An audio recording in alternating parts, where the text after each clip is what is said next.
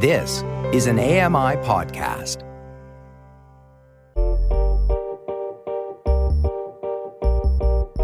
I'm Dave Brown, and this is a podcast version of AMI's morning show, Now with Dave Brown. Catch the live broadcasts weekdays from 9 to 11 a.m. Eastern on AMI Audio and AMI TV.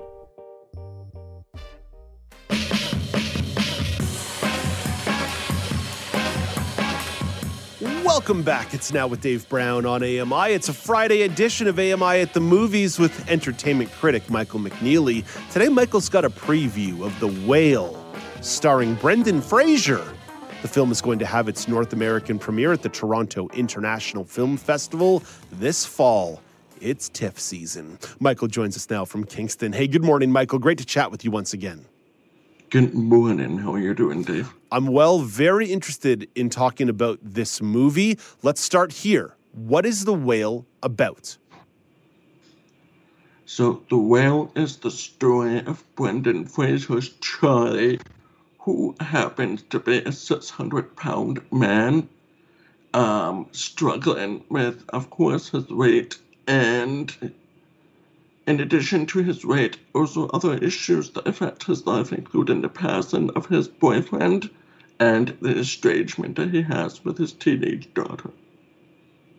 This film used fat suits and prosthetics on Brendan Fraser to make him look larger. In the past, we've seen the use of fat suits on actors, but more for comedic effect. In general, are fat suits a good idea or not? Where do you stand on them? I've been struggling with this question for the last week. I've been asking different people in my circle what they think. And sometimes I've had to explain to them what a fat suit is. So I think ultimately I would prefer that they don't use them, but I don't really understand what other methods there are to make someone appear to be larger than they actually are. I just think that fat suits have this history of being offensive, being rude, and I'm just thinking about in terms of other people with disabilities or other kinds of disabilities. We shouldn't be using CGI to represent those disabilities. Like, for example, Dave, we're not going to use CGI to make you appear to be a person that uses a wheelchair. So I'm just trying to understand where we draw the line.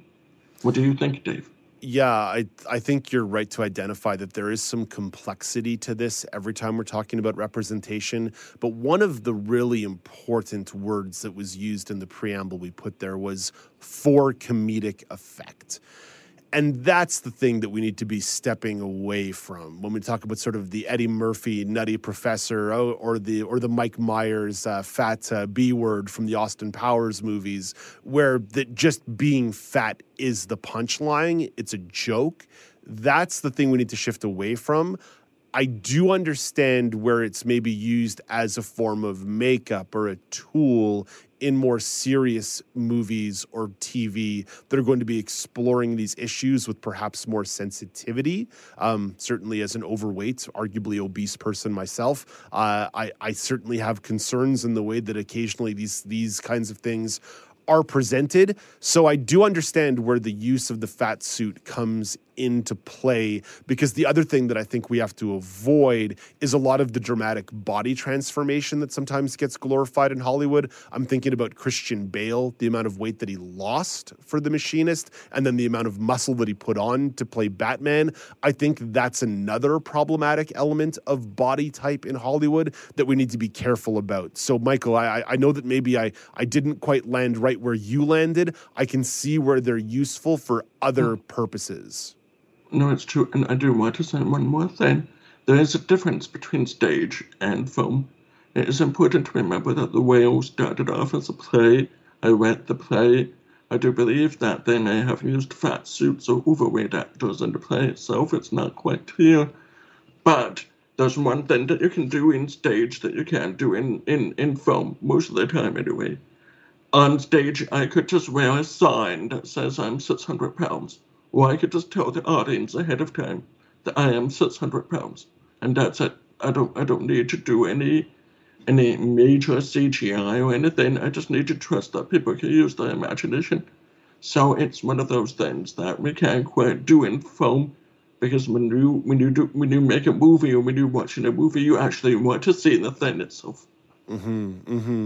As you mentioned, Michael, the film is about a 600-pound man who has a compulsive eating disorder.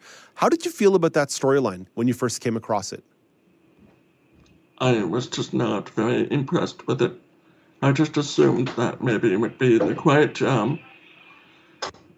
stereotypical story about someone who's overweight. The story about, how they're depressed, how they're isolated, how they're bullied, how they're having a hard time. And on top of that, there was the suicidal ideation, and, I've lost a friend due to suicide quite recently. So I was like, oh, come on, can we just do something else? Can we just, find something happy? But, it is what it is. It's probably going to be an Oscar-nominated movie because we all like these dramatic transformations in Hollywood. So it's just... it just comes with the territory, I guess. The film is also going to be making reference to the Mormon faith. What kind of role do you think that's going to play in this film? Well, I have read the play in preparation to this, so I do know the answer. I won't ruin it for people, though. I do like the Mormon aspect of this. I'm actually using my hands on the screen just to show a separation of lanes. If you can separate the overweight aspect with the Mormon aspect, I do like the Mormon aspect. So what's happening there is, as I mentioned, Charlie is gay. He's had a boyfriend. His boyfriend is not there anymore. And that has to do in part with the Mormon faith, in part with the restrictions of the church that have been imposed on gay people over the last many millennia. And to some extent, the loss of the boyfriend and mental health concerns can explain the weight gain. But it's just, I prefer just to focus on something that I haven't seen before, and that is the Mormon storyline.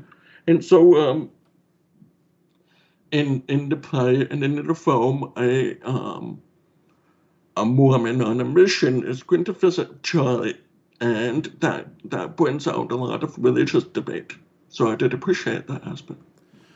This film is a big deal for one of its stars, Brendan Fraser. It marks something of a return. But what do you want to share about the stars of this film, Brendan Fraser, and perhaps the lesser-known Sadie Sink? Well, she's only lesser-known because you haven't watched Stranger Things yet, Dave. That is correct. 100% correct. I have not watched Stranger Things. Yeah, so the rest of the world, including Kate Bush, knows about Sadie Sink. Okay. So you just need to catch up on that bandwagon. But I have to say that Sadie Sink is going to be doing some heavy lifting in this film. She has to be mean to Brendan Fraser, and she has to be mean in that way that I was talking about, the bullying and the taunting and the oppressive aspects. So it'll be interesting to see if we still like Sadie Sink afterwards, or if she's able to provide some humanity to what I thought was a really gross character.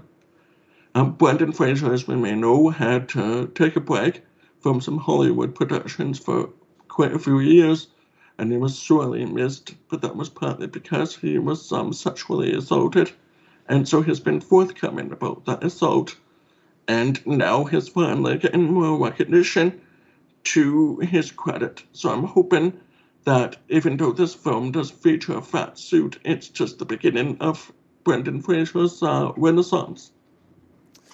As mentioned, this film is making its North American premiere at the Toronto International Film Festival at TIFF. You are going to be covering the festival this year, which I know makes you excited. Do you think you're going to be catching this one at the festival or wait until it ends up in theaters? I think we've said our piece. I think I will just watch.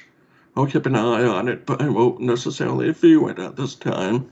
I think I can wait in the theaters. I think it'll be interesting to see what the general population believes about this film, whether or not we're still thinking about outdated ideas about weight and weight loss, or if we're coming with something new. So I think I read the play. I'm quite satisfied with my knowledge right now. And more broadly, when it comes to TIFF, what are you most looking forward to? So I try and drag out the surprise. Excuse me. I think I would be very interested in Woolsey. Woolsey is a film that is going to take place in Quebec, probably Montreal, if I'm not mistaken. And it's the story of an Indigenous woman who finds herself living on the streets or living close to the streets in some way. And she's taken in by a found family.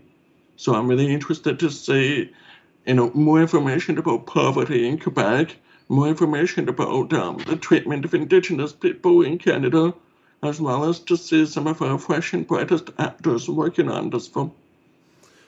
That's a good one to flag, Michael. Thank you for highlighting that, and we look forward to a continuing coverage of the festival as we get closer. But for now, we wish you a good weekend, sir. We'll talk to you next week. Yes, for sure. You take care now. You've been listening to Now with Dave Brown. Hit the subscribe button on any podcast platform and leave us a rating and a review.